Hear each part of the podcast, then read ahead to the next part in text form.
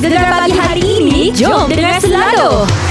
Salam Ramadan hari ni Hari yang pertama Alhamdulillah Selalunya pukul 8 Aa, Mungkin ada kawan-kawan Ajak pergi Breakfast Ah. Mungkin ada terkenang-kenang Ah. Relax tenang-tenang eh Ah, itu semalam lah. Hari Itu ni tak boleh lah. Tak boleh, bang. Okey, alright. Hari ni ataupun di jam ini kita nak bersama dengan uh, Encik Wan Abdul Aziz bin Wan Muhammad Wat Shah, uh, pegawai sains pemakanan daripada Pejabat Kesihatan Daerah Marang Terengganu Kementerian Kesihatan Malaysia. Kita nak cerita pasal sebenarnya bulan Ramadan ni uh, ketahui tips tentang pemakanan seimbang.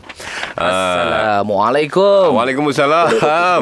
Cik Wan apa khabar? Alhamdulillah sihat. Tak panas macam mana? Saya saya sihat alhamdulillah. Salam Ramadan eh Selamat berpuasa. Selamat berpuasa. Buka apa tadi? Uh, Eh buka Eh, sorry. Awak buka. Baru saya kata tadi Pukul 8 ni orang akan ingat breakfast kan Biasa hari pertama kita Ah, makan Saya nak cakap Tak tanya Cik Wan sahur apa tadi ah, Itu Ah, dia Sahur tadi tempat sahur nasi lah. Tempur nasi, Ah, nasi. ah, Macam macam saya jugalah Ha, makna Okey, sihat. okey. Okey, jadi kita nak tanyalah apa manfaat puasa untuk kesihatan secara ringkasnya. Okey. Kepada pendengar semua, Ha. uh, rasanya untuk kebaikan dan kelebihan puasa Ramadan ni kepada kesihatan, ramai yang dah tahu dah. Uh, kadang kita boleh buka je internet atau Google kan. Ya, Betul. ya. Cuma apa yang boleh saya kongsikan adalah kita ni dah setahun dah makan. Hmm. Tak berhenti Hmm. pagi, tengah hari, petang, malam. Hmm. Kadang-kadang tengah malam pun kita makan lagi. Betul. Jadi inilah waktunya untuk kita, tubuh kita ni untuk nak berehat Hmm. dan sistem pencernaan kita nak rehat sebetul lah. Hmm. Ha, ha, ha. Puasa ni juga sebenarnya dia boleh uh, bantu kita untuk kawal atur balik metabolisme dalam tubuh kita. Oh. Jadi boleh bantu kita ni nak untuk nak stabilkan lah sama ada gula ataupun ya tekanan darah Hmm. dan juga nak rendahkan kolesterol, Hmm. uric acid dan sebagainya. Hmm, Yalah, nak turun berat badan semua bagai semua eh Cik Wan eh Ah ya, turun berat badan semua boleh lah. Hmm. Tapi sebenarnya kadang-kadang uh, puasa ni bukan setakat dia bagi kesan baik uh, dari segi fizikal ataupun yang fisiologi kita saja. Ha. Tapi dia juga boleh bagi kesan yang baik untuk dari segi psikologi juga ataupun rohani kita. Ah, Okey. Macam mana eh? Dari macam mana? Hmm. ah, Contohnya bulan puasa ni biasanya emosi kita ni kan akan jadi lebih stabil. Oh. Fikiran kita akan jadi lebih tenang. Kita akan kurang sibuk lah. Okey. Tapi- tapi tapi- Syah dia bukan puasa asyik ni je. Asyik mengamuk-mengamuk je. Asyik Tapi pandai- uh, ah. bila ada orang kata bila perut kosong, perut Ah. lapar, jangan diusik. Ah, Ah, mudah, mudah, harimau, mudah, harimau mudah, mudah marah dan sebagainya. Yes, ha, ada yang macam tu pula ya, macam mana tu? Biasa kalau untuk yang kita apa ni banyak fikir tu Hmm. eh, sebenarnya kita dah kurang dah fikir sebab apa kita dah tak fikir dah nak makan apa pagi tengah hari Hmm, petang hmm. jadi kita pun akan jadi kurang stres Ya. tambah pula bulan Ramadan ni amal ibadat kita makin bertambah Betul. kita Hmm. solat zikir baca Quran dan Ya. sebagainya kan Hmm, itulah kunci utama untuk kita tenang lah sebenarnya. Okey, baik. Ah, itu jadi sebenarnya dia berdapatan dengan hadis Nabi Ya. iaitu berpuasalah nescaya kamu akan sihat lah Okey, hari ini kita bercerita mengenai dengan makanan seimbang ketika Ramadan bersama dengan Cik Wan Abdul Aziz bin Wan Muhammad, Pegawai Sains Pemakanan, uh, Pejabat Kesihatan Daerah Marang Terengganu Kementerian Kesihatan Malaysia. Alright. Hari ni hari pertama lagi bak kata Syah tadi ada 29 hari yang kita nak melangkah lagi. Betul lah, Di bulan bang. Ramadan ini jadi sempena tu apa kata kita tanya Cik Wan. Apa nasihat lah Hmm. untuk uh, orang-orang yang berpuasa ni dari segi makanan ni. Silakan Cik Wan. untuk bulan Ramadan yang mulia ni sepatutnya dia akan jadi permulaan lah ataupun titik perubahan Hmm. daripada amalan-amalan yang kurang sihat kepada Okey. yang lebih sihat. Hmm. Ha, walaupun kita tak boleh nak amalkan semua yang saya kabur tadi, hmm. tapi jangan kita tinggalkan semualah. Okey. Ha, Hmm. Puasa juga. ha, jadi bagi sesiapa yang nak turunkan berat badan, jadi inilah masa dia. Hmm. Bagi sesiapa yang nak berhenti merokok, inilah masa dia. Hmm. Dan bagi sesiapa yang nak amalkan cara hidup sihat, pemakanan sihat, inilah juga masa dia. Oh. Okey. Dan penting juga sebenarnya bagi kawan-kawan ataupun yang, yang sedang mara yang ada orang terdekat dia nak mulakan perubahan, Hmm. sokong dan bantu mereka lah. Hmm. Ah, Sebab- jangan nikmat lah. ah. Dari, dari Ah, segi ya. macam mana kalau nak sokong tu macam mana um, moral support Sokong, begitu. mana? Ah, jadi contoh isteri contohnya, Ah. kalau contoh ah, suami dia nak makan mungkin boleh masak makanan yang, yang lebih sihat, Ah, kurang lemak, kurang gula kan. Ah. Hmm, hmm, hmm. Dan bagi sokongan lah. Contoh kita boleh beli penimbang kepada suami, ah tu contoh lah. Dia tak macam perli ya kita boleh penimbang untuk suami. Ah, dia niat dia. Kalau Ah. niat kita cuci, ha, insyaAllah cuci lah. Kena fikir positif lah bulan puasa ni. Macam Ah, lah Cik Wan ni Kadang-kadang dengar Cik Wan cakap Macam pakar kesihatan Kadang-kadang cakap macam ustaz. Macam pakar motivasi pun ada Menyeluruh lah Cik Wan Semua, ni semua boleh. Baik, apa pun Cik Wan, terima kasih banyak Cik Wan. Banyak tip yang kita dapat untuk hari ini. Ah, Okey, semoga memberi manfaat lah kepada pendengar-pendengar kita untuk bulan puasa ni Cik Wan. Okey. Alright Terima kasih Cik Wan eh. Selamat berpuasa Cik Wan eh Okay, sama-sama. Alright. Cik Wan nanti kalau Cik Wan makan berbuka uh, post dekat IG kami nak follow. Ah. InsyaAllah. Alright, itu dia.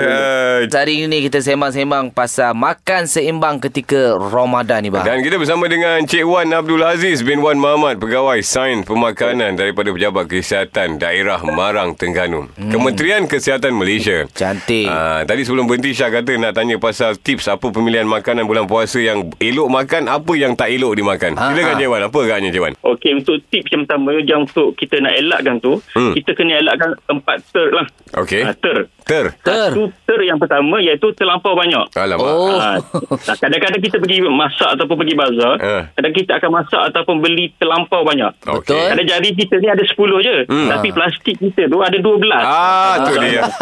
Ah, Lain Yang macam ter itu. Kalau Okey. boleh Kita elakkan makanan yang terlalu manis Hmm. Ataupun terlalu masin Hmm. Ah, Sebab Bukan setakat dia boleh tingkatkan Kita punya gula darah Ataupun yang tekanan darah Okey. Tapi sebenarnya Dia akan buat kita Akan rasa dahaga Pada waktu siang puasanya tu Ah, Okey. dia manis-manis, Okey. masin-masin dia boleh Kurangkan. dahaga. Ah, ya betul. Ah, ter nombor tiga? Yang, ter yang ketiga ialah uh, kalau boleh kita kena elakkan makanan yang terlalu pedas.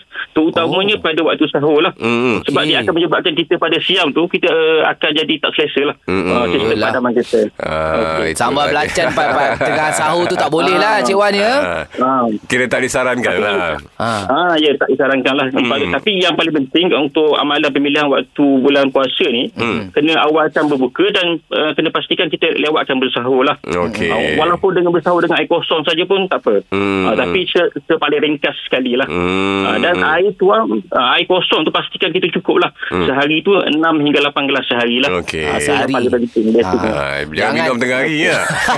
Jangan Ah, sahur kita kita minum 8 gelas, Ah. kembung perut. Oh. Abang Nas dia tengok Steve Basyah tu Takut dia terlupa dan Ah, ini. Nyaris nyaris. Selamat berpuasa untuk anda yang mendengarkan Gegar hari ini. Kita nak cerita pasal makan seimbang ketika Ramadan ni bang. Ah, jadi kita bersama dengan Cik Wan Abdul Aziz okay, daripada Pejabat Kesihatan Daerah Marang, Pegawai Sains Pemakanan. Kalau tadi macam Syah cakap tadi lah, kalau kita pergi bazar Ramadan yang tempat yang boleh pergi dan sebagainya. Macam mana nak cari makanan seimbang tu Cik Wan? Hmm. Maksud makanan seimbang tu macam mana? Okey, untuk makanan seimbang di bazar ni sebenarnya, Hmm. yang pertama sekali, kita boleh pergi bazar lah. Okey. Tidak ada masalah. Okey. Kalau boleh, kena jagalah SOP dia tu. Hmm. Uh, cuma, kita galakkan juga uh, kalau boleh, uh, kalau ada masa berkelapangan tu, kita masak sendiri juga di rumah lah. Hmm. Uh, cuma untuk pemilihan di bazar, yang paling penting adalah, kita kena pastikan pengendali makanan tu dia patuh pada amalan kebersihan lah. Gerai bersih, Hmm. Betul. dia pakai apron lengkap contohnya. Hmm. Uh, dan pastikan makanan yang dijual tu dia ditutup untuk elakkan lalat lipas semua sekali lah. Okey. Ah, Hmm. Dan kalau boleh contohnya untuk pemilihan makanan pula kalau boleh kita kena pilih makanan yang rendah gula, rendah garam Hmm. dan juga rendah lemak lah. Hmm. Contoh kalau hari ni kita dah beli makanan yang berlemak contoh ayam masak merah, ayam goreng, Hmm. gulai ke. Hmm. Esok kita tukar balik. Tukar pada masak air, singgang, bakar dan kukus. Buat alternate day lah. Hmm. Dan Masak- sebenarnya tip yang yang bagus di bazar Ramadan ni adalah Hmm. untuk kita nak elakkan beli terlampau banyak, kita bawa duit ke bazar tu bawa cukup-cukup je. Cukup. Ah, ngam-ngam air jagung Kita je. Kira-kira ha, Kita buat kira-kira RM20 Betul juga. Yang kita nak beli Kita bawa cuma RM20 saja Tapi sekarang Ah, ni Cik Wan, penting lah. orang pakai e-wallet. Ah. Main apa? Main scan je Main macam gitu. scan dah eh. sekarang ni kan. Tapi Ah. wa- waktu lima setengah pukul enam tu semua nampak sedap. Itu yang tak boleh tahan tu. Lebih-lebih lagi buat pasal boleh beli banyak Cuma kita kongsi lah Makanan tu dengan jiran-jiran Ah, Dengan mara ha, Boleh masalah bersedekah eh. Betul. Lebih lagi pasal bila awak cakap pasal air jagung tadi tu. Itulah dia. Cuma kalau puasa ni Kalau boleh kita elakkan jugalah Ah. uh, Kita tawas bazar tu Ah, ah, Ah, Contoh ah. Kalau yang hari pertama Mungkin kita boleh Kita pusing dulu. Okey. Tapi kalau contoh hari seterusnya Contoh kita nak hari ni Kita nak beli ayam golek contohnya kan Ah, ah. Jadi kita terus pergi ke kedai ayam golek tu Itulah Jadi tak perlu nak berpusing-pusing dulu Ah. Ah, Jadi kita akan kurang lah Untuk membeli terlebih tu Ah, Buat checklist dululah. Itulah Ah, dia. boleh, boleh. Saya Kau- pun bagus. Ah, kurang beli satu hal, jaga mata satu hal kan. Kau itu pun Ah. penting juga. Hmm, okey, alright. Selamat berpuasa. Ha, jadi pagi ni kita bersama dengan Encik Wan Abdul Aziz bin Wan Mamat, Pegawai Sains Pemakanan dari uh, Pejabat Kesihatan Daerah Marang Terengganu Kementerian Kesihatan Malaysia. Kita cerita pasal makan seimbang ketika Ramadan. Hmm. Ah, jadi Okey. macam mana Cik Wan tips kalau kita nak cukup air sampai ke buka lah Cik Wan daripada sahur pun tu membawa ke buka taklah rasa dahaga langsung. Okey, okey. Cuma untuk yang bulan puasa ni, kita ma- macam saya maklumkan tadi, Hmm. sehari ni masih lagi kita perlukan 6 hingga 8 gelas sehari lah. Hmm. Ha, ha, ha. cuma teknik dia kena betul. Okey. Ah, Okey. Kita uh, yang paling penting kita uh, jangan minum terlalu banyak pada satu-satu masa. Hmm. Okey. Ini yang betul adalah yang pertama minum segelas pa- uh, pada waktu mula-mula selepas kita bangun sahur. Bangun terus minum. Minum, Segelas. okey. Hmm. Uh, kemudian lepas bersahur minum lagi segelas. Hmm. Mhm. Okey. Yang kedua, yang ketiga bila dah berbuka nanti, Hmm. minum segelas semasa awal berbuka. Okey. Itu lepas kita dah makan kurma tu lah. Alright. Ah, kemudian lepas solat maghrib kita minum segelas lagi. Okey. Ah, Dah empat gelas dah ni? Makan, Hmm. Ah, Okey. Kemudian lepas makan waktu utama, lepas kita dah, dah solat, dah makan yang utama, Hmm. kita minum lagi segelas lepas tu. Okey. Lima. Ha. Okey. Ah, kemudian selepas le- yang solat isyak, kita bersiap untuk solat isyak. Lepas solat isyak, kita minum segelas lagi. Hmm. Enam. Ah, dan kemudian lepas terawih, Hmm. kita minum sikit segelas lagi. Itu contoh bila dah balik Okey, ke rumah, minum segelas lapan lagi. lah. Oh. Tapi si Syah ni, Ah. ah. Sebelum tidur satu Sebelum lagi. tidur gelas lagi. Tapi Ah, si Syah ni. Jewan, Cukup 8 gelas. Ya, ya. Si Syah ni, dia kalau buka puasa nak dekat lima gelas ditelan ni. Ah. Ha, macam mana ni? Ah, Ah, yang jadi kadang enam. Tu. Dia akan sebab bila keperluan air dalam tubuh kita dah lebih Hmm. daripada keperluan kita, Okey. dia akan keluarkan balik. Ah tu kita akan jadi kerap ketandal. Okey. Ah, jadi Oh. tidak ada guna sebab dia air tu akan keluar balik. Hmm. Ah, mungkin ramai yang silap lah Dia rasa sahur tu Dia Ah, nak silap. hilangkan Hilang dahaga Pagi tu dia minum banyak Supaya bekalan dalam perut dia tu cukup Okey. Ah, ujung-ujung banyak dikeluarkan balik kan. konsisten Hmm. Sahur-sahur Ini cerita pasal sahur tadi lah kan Hmm. Tapi sekarang ni kita nak cerita pasal Makanan seimbang ketika Ramadan ni bang Ah, nah, kita bersama dengan uh, Encik Wan Abdul Aziz okey daripada Pejabat Kesihatan Daerah Marang Pegawai Sains Pemakanan. Ah, itulah dia. Ingat makan ni mentelan ni. Tak ada boleh. ada kira-kira dia, ada Ah. dia punya belajar dia. Mesti. Sebab itu kita kena tanya pada yang pakar. Tahu tak apa Sebab Ah. tu ada juga yang fikir bang Ah. Bila bulan puasa ni Inilah dia nak ambil kesempatan Untuk nak kurus Okey. Tapi kalau tak kena cara Ah. Memang bukan kurus bang Ah. Makin mengembang Oh, boleh jadi macam gitu juga. Ya. Eh? Okey, Cik Wan, macam mana Cik Wan kalau katakan uh, contoh paling depan mata saya ni lah.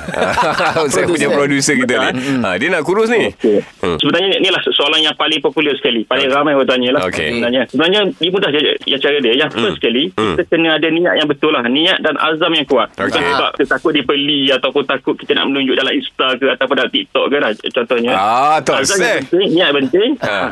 Yang kedua, kita kena ada sasaran kita. Contoh bulan puasa ni kena set. Hmm. Turun 3 kilo ke 4 kilo ke. Hmm. Ha. Hmm. Dan yang uh, yang sasaran untuk jangka panjang pula, Ha. kita kena contoh kena dapatkan balik berat idea tu lah. Hmm. Ah, Okey. Macam tahu tak cara nak kira berat badan dia macam mana? Ah, macam mana tu? Kurang tahulah. Tanya Mak Syah Saya rasa Mak Syah tak tahu ni Okey, dia simple saja sebenarnya. Okey. Tinggi kita dalam meter, Okey. kita Okey. kali eh, kali tinggi dan kali dengan 22. Contohnya, tinggi kita 1.7 kali 1.7 kali dengan 20, 22. Hmm. Ha. Jadi berat badan idea kita adalah li- 63.5 lah. Jadi Oh. kita tolak dengan berat badan kita sekarang ni. Jadi kita akan dapatlah berapa lebihan yang perlu kita turunkan berat kita tu lah. hmm. Ah, Okey. Eh, kalau yang, kita ke- yang, ke- Hmm, yang kedua. Ya, uh, kita kena pantau apa ni uh, dari segi pengambilan kalori lah. Aha. Uh, dan juga berat tu. Uh, berat kalau boleh kena ada penimbang sendiri dan kita kena timbang setiap minggu. Hmm. Uh, sekarang ni dah mudah dah. Dia banyak apps daripada ni yang dalam telefon kita boleh guna lah. Ah. Uh, pantau kalori dan pantau berat badan kita lah. Baik kalau turun berat badan ni uh, Cik Wan Berapa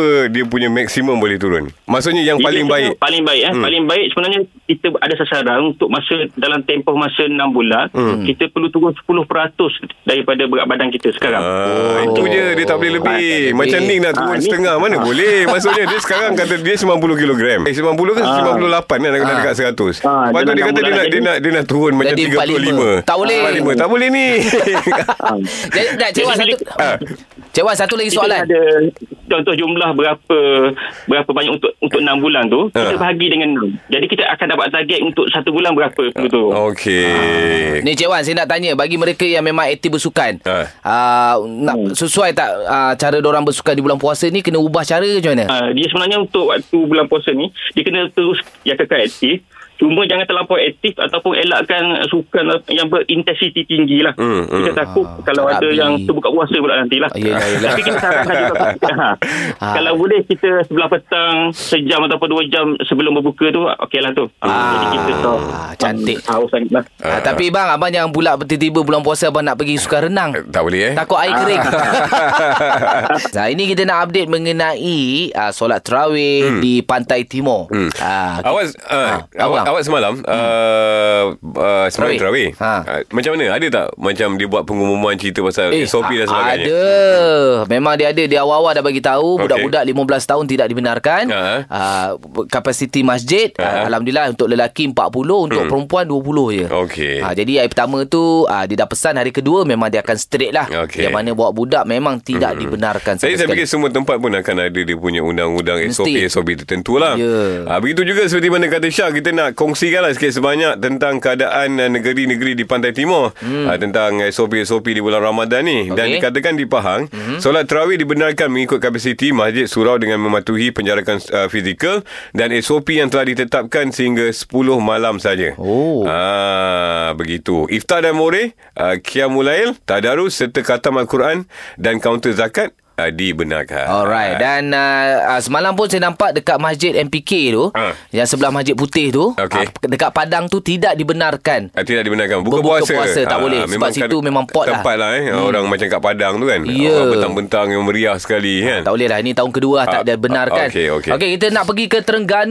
Solat terawih Dan semua aktiviti keagamaan Termasuk pengajian agama Dibenarkan mengikut uh, Penjarakan fizikal Dan SOP Aha. Yang telah pun ditetapkan Okey. Namun Ah. Iftar, moreh dan sahur Adalah tidak dibenarkan Di Oh, masjid ya okey. Walau bagaimanapun Berbuka puasa Dengan makanan berbungkus Dibenarkan Ah. ah, Dah tak adalah moreh-moreh Lepak-lepak Lepas lepas terawih tu bang Ah, Okey dan kita nak pergi menjenguk ke negeri Kelantan pula. Ah, ke mana tu, Boh? Ah, negeri Kelantan uh, solat tarawih dibenarkan mengikut kapasiti masjid surau dengan mematuhi penjarakan fizikal minimum 1 meter. Baik. Uh, kemudian iftar dan bersahur eh tidak dibenarkan. Hmm. Ah, tazkirah tidak dibenarkan sepanjang solat tarawih manakala tazkirah subuh, asar dan lain-lain ah itu boleh. Ah dibenarkan. Dibenarkan. Ini semuanya berlaku di masjid. Ya ya ya ya ya. ya. Okey, ah, jadi kita patuhi SOP Amin. mungkin ada sebab lah kenapa Majlis Keselamatan Negara tetapkan uh, ni ke bukan undang-undang ni bang. Ah. Ni apa orang panggil ni? Ah SOP lah. SOP lah. Ah. Gegar pagi setiap Ahad hingga Kamis jam 6 hingga 10 pagi. Hanya di Gegar pilihan nombor 1 Pantai Timur.